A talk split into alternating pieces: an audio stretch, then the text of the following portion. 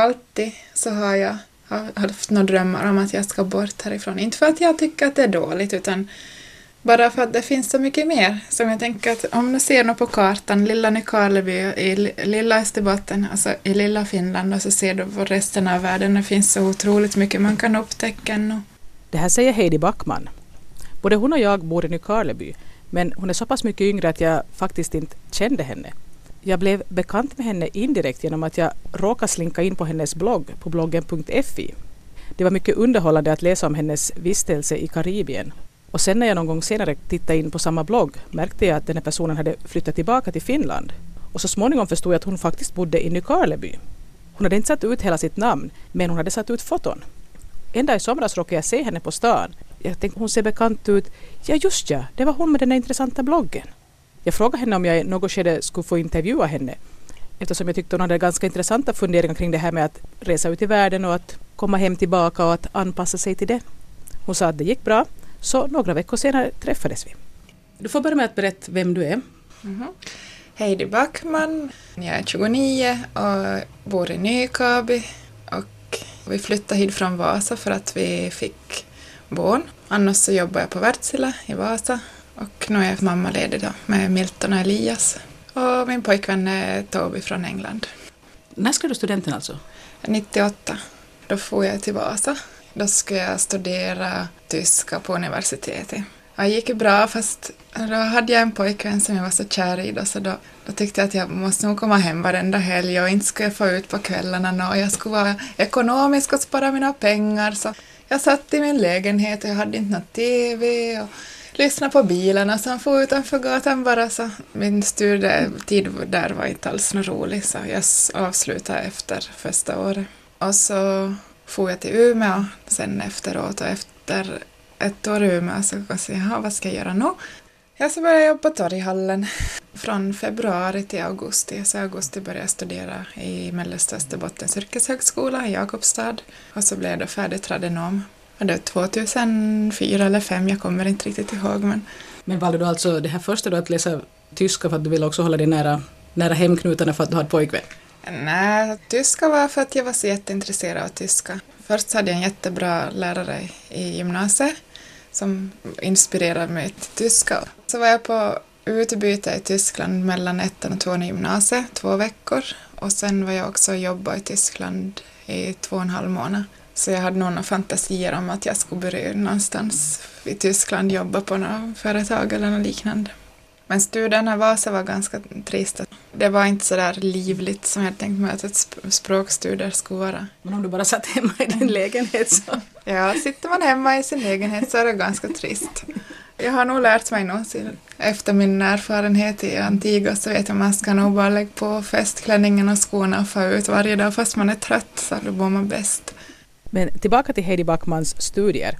Språkstudierna var alltså en besvikelse, men tydligen tycks tradenomutbildningen ha passat henne bättre.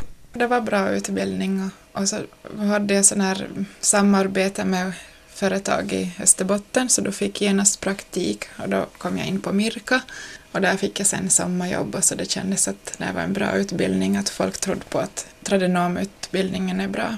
Så där jobbade jag då tills januari 2005. Sen i februari samma år så åkte jag till Thailand för sån här backpackingresa.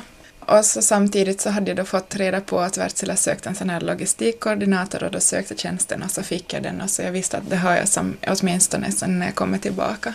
På vilka vägar hamnade sen Heidi till Antigua i Karibien? För det var ju när jag hittade hennes blogg därifrån som jag blev nyfiken på henne.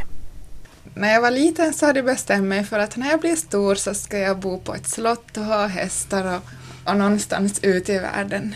Och så efter en tid så har jag, jag insett att någon slott blir det inte och hästar kan jag nog ha men ute i världen så måste jag ta mig på egen hand. Så då tänkte jag som också när jag sökt jobb på Wärtsilä att vi har mycket jobb utomlands så att nu har jag en chans därifrån. Och jag hade nog siktet inställt redan från början att jag skulle fara, men först måste jag ha lite erfarenhet av jobbet, att jag inte bara far hux flux. Så då frågade jag den här avdelningen som sköter om utlandsjobb om de har någonting. Och de sa nej, tyvärr inte. Och så bara någon vecka efteråt så bara ja, vi har visst. så fick jag se den här arbetsbeskrivningen och så bara joku, joku haluaa tehdä joku paskatyö ganska billigt och, och bara man ska stå i bankköer i två, tre timmar och men att, att det är ju Västindien och jag hade tidigare skött om det här projektet och så jag visste lite om det och så tänkte jag det här, det här är precis vad jag ska ut på. Jag tror att det här var typ i augusti då. Och i september så, så började jag packa mina väskor och så 2 oktober så reste jag iväg. Jag reste dit för att det var någonting som jag kände, nu ska jag göra det här. Var du singel på den tiden? Ja, jag, jag blev singel på grund av den här resan. Vi bestämde att, att vi gör slut och så flyttade jag bort och rest iväg. Men var det ett hemskt långvarigt förhållande då? Ungefär två år.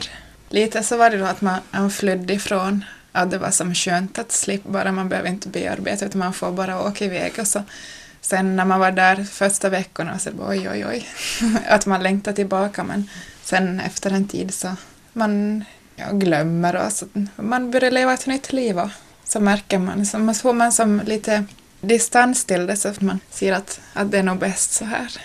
Jag har tänkt på andra människor som lever i, i vad ska jag säga, dåliga förhållanden, men i, i, i förhållanden där man inte passar ihop helt enkelt. Att, att man bara lever kvar och just att om man inte får se något nytt så, så inser man kanske inte heller att Visserligen så kan man ju tro på att man kan fixa alla förhållanden och att det blir bättre, men att det finns så mycket människor ute i världen som man passar bättre ihop med andra än vad man gör med vissa. Så. Jag tror på att man, man vet nog när det är bäst att bara, inte nog fara, men att man bestämmer sig för att nu är det bäst att du får leva där och jag lever här och så hittar man nya liv. Då när jag läste Heidi Backmans blogg, utan att veta att det var hennes blogg, så märkte jag att det här var en person som funderar en hel del på det där med förhållanden och relationer. Relationer, det är ju någonting som man har så nära inpå hela tiden och ändå så tänker man praktiska saker. Bara, Jaha, nu lämnar han sina sockor där eller så. Eller så är det det andra att bara, oj, han säger att han älskar mig och älskar han mig något mer och bla bla bla bla bla. Så. Men har du någon gång tänkt på hur mycket eller hur lite tid killar lägger på att just fundera på sånt här? Mm, jättelite. Men det skulle säkert vara lättare om kvinnor skulle inte fundera så mycket. Jag minns när jag flyttade till Antigua så gav min lilla syster en bok åt mig som hette något sånt här att kvinnor som tänker för mycket. Så det stämmer nog in på mig. Faktiskt så tänkte jag på det idag när jag bytte blöja på, kanske det nog var Elias, så tänkte jag oj att jag skulle måste prata med mina barn. Och, men så jag är så inne i mina tankar så jag löser mina problem och funderar på så jag vill ju inte prata om mina problem med mina barn fast de inte förstår ännu men Heidi Backman åkte alltså till Antigua för att vara där i sju månader. Och de första månaderna var hon då singel. Och när man läste hennes blogg så fick man en känsla av att hon hade hemskt roligt där. Mm, ja, otroligt roligt. Man ska ju inte hitta självförtroende i andra, men att, att få sådana här komplimanger dagligen, bara oj vad du har vackert hår och vad, vilken fin klänning och var har du köpt dina skor, du passar så bra i dem. När jag flyttade tillbaka till Finland bara ho, ho nej, här smäller karan fast dörren framför näsan och ingen säger annat än hej och så sidosneglade lite på det. Vad, vad har du på dig riktigt? Så bara, nej, det, Ja, det var nog så roligt. Jag minns första natten så var jag lite orolig. Då tänkte jag bara, vad har jag gett mig in på? Men sen på dagen efteråt så ska jag köra bilen till jobbet och det tvingade mig att köra genom stan och jag skulle köra med en sån här automatväxlarbil och på fel sida av vägen och det var som... Så hade du vänstertrafik? Ja, vänstertrafik. Utmaningar från första början men det var nog både jobbet och det här fritiden var så bra. Det passade så bra in på mig ganska mycket jobb men sen jätteintensiv fritid. Men du fick då genast liksom goda kompisar där som du kunde umgås med? Mm. Ja, det beror på lite vad man pratar med goda kompisar.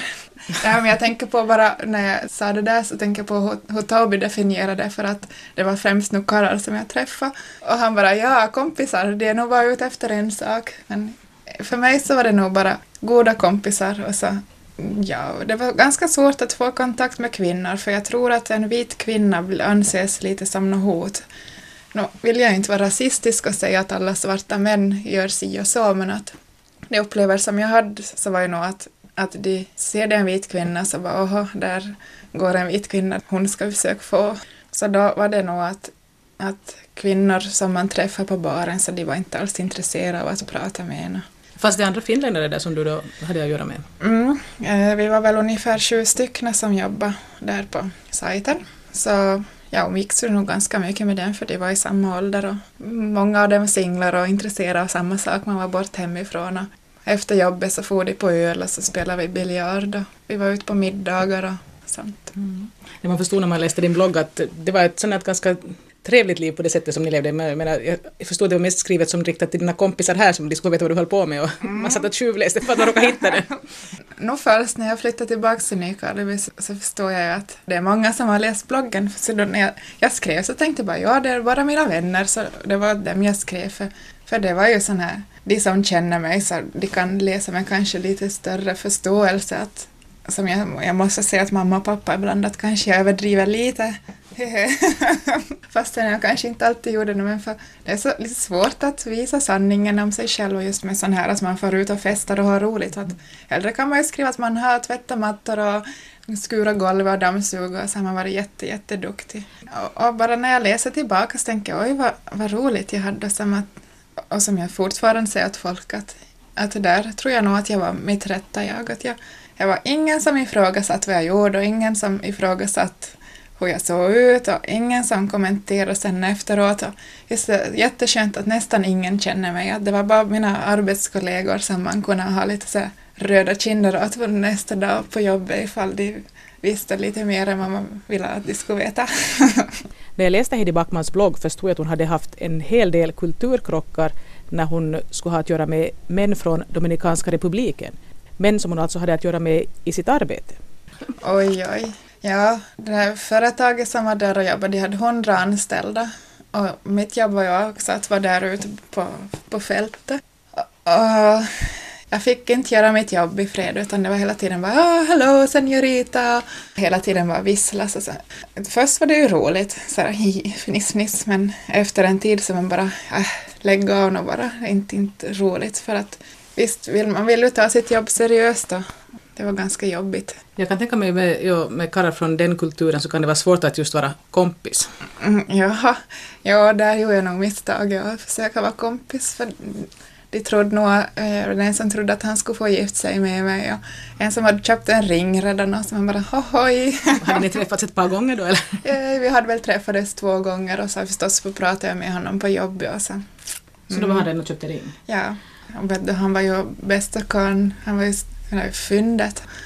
Han hade pengar och han hade hus och tomt och flera, till och med flera hus så det skulle vara bara att flytta med honom till Dominikanska republiken så skulle jag ha allt fixat och vara färdigt. Där skulle du få serva honom resten av ditt liv? Mm, ja, Åh, tanken skrämmer mig. Först så blir man ju sådär som man är som kvinna att man blir lite, vad heter det, inte charmad men man blir smickrad. smickrad ja. Mm. Men sen efter ett tag så inser man att nej herregud att vad gör de här kvinnorna som lever ihop med de här karlarna? Vad de ställer upp på? Nej, nej, det passar inte alls in på mig. Så jag blev nog lite feminist på samma gång som jag var där. Och försökt få dem att inse hur fel det är när det är så här. Eller Förstod de alls vad du pratade om? De försökte väl kanske säga att ja, ja, men jo, att man in, inte som i sin handling så man någon ändring så. Inte tror jag det går att uppfostra egentligen. Ja, då tyckte jag nog kanske att det här från, som var från Dominikanska republiken, de var nog ännu mer sådär macho än vad de var sen på Antigua. För att om jag tänker tillbaka så nog var det ju många karlar som där och som från Antigua att de ville att kvinnor skulle vara si och så, men så när de umgicks med mig en stund så var de så bara wow, att, att ja, att vi kan ju prata om det här och det här, att vad roligt att vara med dig som har någonting att säga. Man bara ja, då kanske de skulle nog ha något annat att säga de kvinnorna ifall de skulle någonsin fråga dem, men att det är bara you woman, cook for me, och så I want sex now. Vi pratade en stund om det här då att i vissa länder så får man som kvinna för mycket uppmärksamhet av det slag man kanske inte vill ha. Medan man sen i Skandinavien kan höra kvinnor beklaga sig över att de här inte får någon uppmärksamhet alls. För att se det på österbottniska så tycks det vara hårt i råk på lagom. Just när det gäller det här med förhållande mellan män och kvinnor. Jag tror nog att det ska kunna finnas någon balans i alla fall. Att nog mår man ju bäst ifall man har något, alltså, man får säga nej emellanåt och att båda hjälps åt.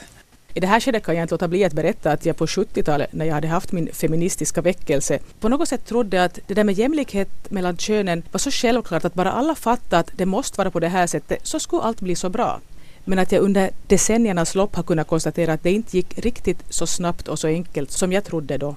Fast ifall då jag skulle börja dejta någon yngre karl idag så skulle du nog märka att jag tror att det håller nog på att ändra för de är nog jätteduktiga som, om jag nu tänker på att min karl är sådär ung, han är, ja, inte vi börja säga hur gammal han är nu men att Nå, nu kan det ja, han är 23. Oj, vilken hemskt stor åldersskillnad. Ja, oj, oj. oj, oj. men det är som att fel håll. Jag kan nog ha en sex år äldre karl men jag kan inte ha en sex år yngre. Oj, vad du kan. Ja, men i alla fall så där ser man nog att om jag ser på min systers pojkvän och, och något och att det hjälper nog till jättemycket. Men är något man säger hjälper till? Ja, precis. Sant. Varför hjälper det till? Att, sant. Konstigt att jag säger så hjälper till, för nu är det ju som nu när jag är mamma. Nu är det jag som är mamma. Och så, sen så säger jag till honom vad han ska göra. Men det hade jag bestämt mig från första början. Jag ska inte börja kritisera någon, utan han ska få vara med från första början. Men det är nog lite som just att när man har mjölken så då är man hemma så stiger man upp 150 gånger på natten och så, ja, så man bara lär känna dem lite bättre för att man umgås så mycket mer med det barnet. Så sen börjar man säga bara nej, han ska sova på magen och han ska ha tutten och trasan och så där kan du inte göra fast man inte menar så det. Men man bara växer in i den här rollen. Alltså, förstås har man ju med sig hemifrån och bara mamma, mamma, mamma, mamma, säger din mamma och så pappa säger bara ja, ja. Men om vi ska återgå till Antigua. Heidi Backman åkte alltså dit i oktober 2006 och i februari i fjol träffade hon Toby från England. Då hade hon kanske redan hunnit bli lite trött på det här ytliga och roliga och trevliga livet där. Inte ska man fundera på nästa dag, inte ska du, man ska aldrig vara sur. Alltså då, och någon gång om jag gråter eller var ledsen så bara What you crying for? Så bara, men vi kan ju få ut och dansa nu bara, ta en pina colada så blir det nog bra. Så det var en liten, på det sättet liksom helt olika mentalitet mot vad du var van vid? Jo, jätteolika. Alltså när jag sitter och analyserar det här nu så det finns både bra och dåligt med det, som att drömmen är ju nog att jag skulle få leva där med min familj. Med min familj och kanske några vänner, men i den där miljön i alla fall. Att, att man själv blir mycket mer avslappnad och inte funderar så mycket, men att man ändå har tillgång till det här andra, att man får använda hjärnan lite. Jag ber Hedi Backman berätta om hur hon träffade Toby och vad det var hon föll för.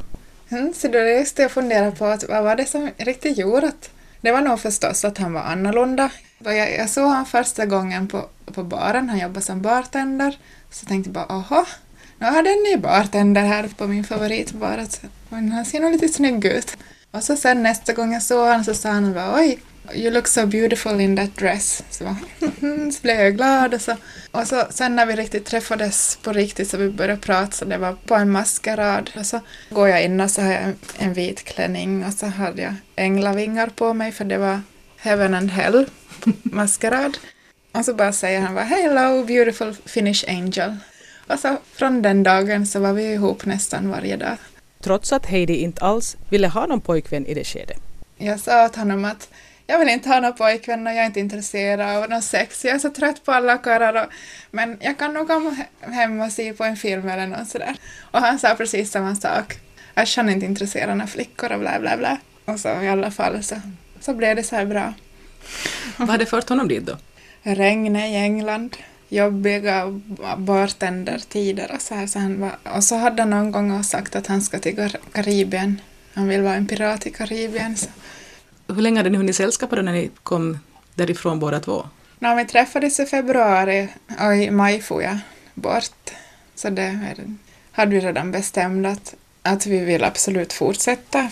Jag var nästan beredd på att säga upp mig och stanna kvar där men så sa han att kanske han eller han är helt enkelt beredd att flytta med mig eftersom jag har så bra jobb och jag kan inte riktigt säga upp mig så han kommer till Finland istället. Och då hade vi redan faktiskt pratat om att men så här när man fantiserar och är jättekär så bara ja så flyttar vi till Finland och så får vi barn och så, så är vi hemma med barnen i ett år och så söker jag jobb igen utomlands och så får vi med hela familjen och så fortsätter vi att ha roligt bara. Tydligen var Heidi säker på att hon ville satsa på förhållande trots att de inte hade känt varandra speciellt många månader. Egentligen så tror jag nog det är bara personkemi alltså, och lite vad man har för mål i livet. För jag har alltid så har jag har haft några drömmar om att jag ska bort härifrån. Inte för att jag tycker att det är dåligt utan bara för att det finns så mycket mer. Som jag tänker att om du ser något på kartan, lilla Nykarleby i lilla Österbotten, alltså i lilla Finland och så ser du på resten av världen, det finns så otroligt mycket man kan upptäcka ännu. Man längtar bort eller längtar till något annat. Så då är det trist att man är redan 29 och så tänker man nej jag hinner ju inte, jag borde ju ha börjat redan när man var 15 ska man måste få få ut i världen och bara leva i olika länder. I början av juli i fjol flyttade Heidis pojkvän Toby till Vasa och sen dess har de bott ihop. Ja, så då kommer jag hit och så börjar jag jobba och så bara börjar rulla på sig det vanliga. Det blev en helt annan relation, en helt annan sak. Så här, det är det här att bo i Österbotten som gör en lite butter brukar jag skylla på ibland. Men hur han klarat av att komma hit då? Men han talar knappast då, i mm. början åtminstone någon svenska eller finska eller sånt? Nej, absolut inte någon svenska och inte någon finsk heller. Men han lärde sig jättesnabbt. Vi försöker fixa ett jobb åt honom. Först tänkte han skulle vara bartender men så hittade vi ett jobb vid ett annat företag så han blev allt i allo ett sotnings och fastighetsföretag. Och så via arbetskollegor och kurs i arbete så lärde han sig svenska. Och också här faktum att mamma och pappa inte pratar någon engelska. Så hon vill förstås kommunicera med dem. Så. så han har lärt sig? Mm, han har lärt sig jättebra. Han kan nog ha fullständiga konversationer på svenska redan. Det lustiga var att, att, att vi var på BB så började han prata svenska med barnen med samma. Så han har jättesvårt att få som säger att han bara du måste prata engelska för det ska vara tvåspråkigt. Mm. Du måste förstå vad din familj säger. Vad talar ni med varandra? blandat. Mm. Tyvärr så håller vi inte oss till engelska eller svenska i en hel mening utan det blir så bara Where's that um, baby take you know? Som vi blandar jätte och det måste vi faktiskt lära oss sen när barnen börjar förstå. Så. Ett språk i en mening åtminstone. Men ni försöker i alla fall ge det här barnen en chans att bli tvåspråkiga? Ja, de ska nog få för att alltså sia framtiden så kommer vi att bo någon annanstans och under deras första 18 år så är det bra att de lär sig engelska också. Barnen ja, de är snart fem månader. Men hur var det med graviditeten? Var den månne planerad eller hände det bara? Jag vet om man vågar planera att ha barn, inte jag som vågat planera. Och det finns mycket folk som planerar ja, massor. visst, men inte jag planerar, eller jag vågar inte planera att ha barn för jag har alltid sagt att jag ska aldrig ha barn. Så på något sätt kan jag säga att det var planerat eftersom vi sa att, att vi får till Finland och så ska vi ha ett, ett barn och så har jag sagt att innan jag är 28 så ska jag nog ha barn. Samtidigt som du sa att du inte ska ha barn? Okay. Ja, mm, ja, men det med man ser allt mycket. Ja, man ser mycket, ja. Nu var det ganska planerat nu. Om man låter saker och ting hända så då tycker jag nog att man planerar lite. Men det är också den i Karleby huvudet som tänker att bara man ska vara gift och man ska ha barn och man ska ha hus förrän man är 30 för annars så går ju livet i spillo eller nå. Istället ska jag säga att man ska resa, man ska göra så mycket galet som man bara hindrar för man har barn så att man inte behöver gyckla på sånt när man har barn. För jag tycker i alla fall det är viktigt att man skapar en bra, ett bra hem till barnen. Att inte de behöver lida av att mamma och pappa inte har fått springa hit och dit när de var unga utan att de, att de kan ta det coolt sedan. Men hur reagerade du då när du märkte att du var med barn? Jag var jätteglad. Jag satt till och med i matsalen på Wärtsilä och så, och så ringde Tobbe och frågade vad sa resultatet? Sa ja, vi är nog gravid. så då satt vi nog våra små fniss och tänkte att vi gjorde på telefonen var kanske lite sådär konstigt men att vi kunde inte vänta, eller han kunde inte vänta tills jag hade kommit hem. Men sedan så kom jag över en att vara herregud, och vi ska få barn. Och så, min kompis hade fått barn då, ganska nyligen och så jag gav hon det barnet åt mig i famnen direkt vi kom tid. Och så bara började jag gråta riktigt mycket för då var jag riktigt, riktigt rädd och bara herregud vad har jag gett mig in på? Att det här är ju inte en hundvalp. Att man kan inte bara lämna bort den och tänka nej usch, nej nu har det nog blivit så himla fel.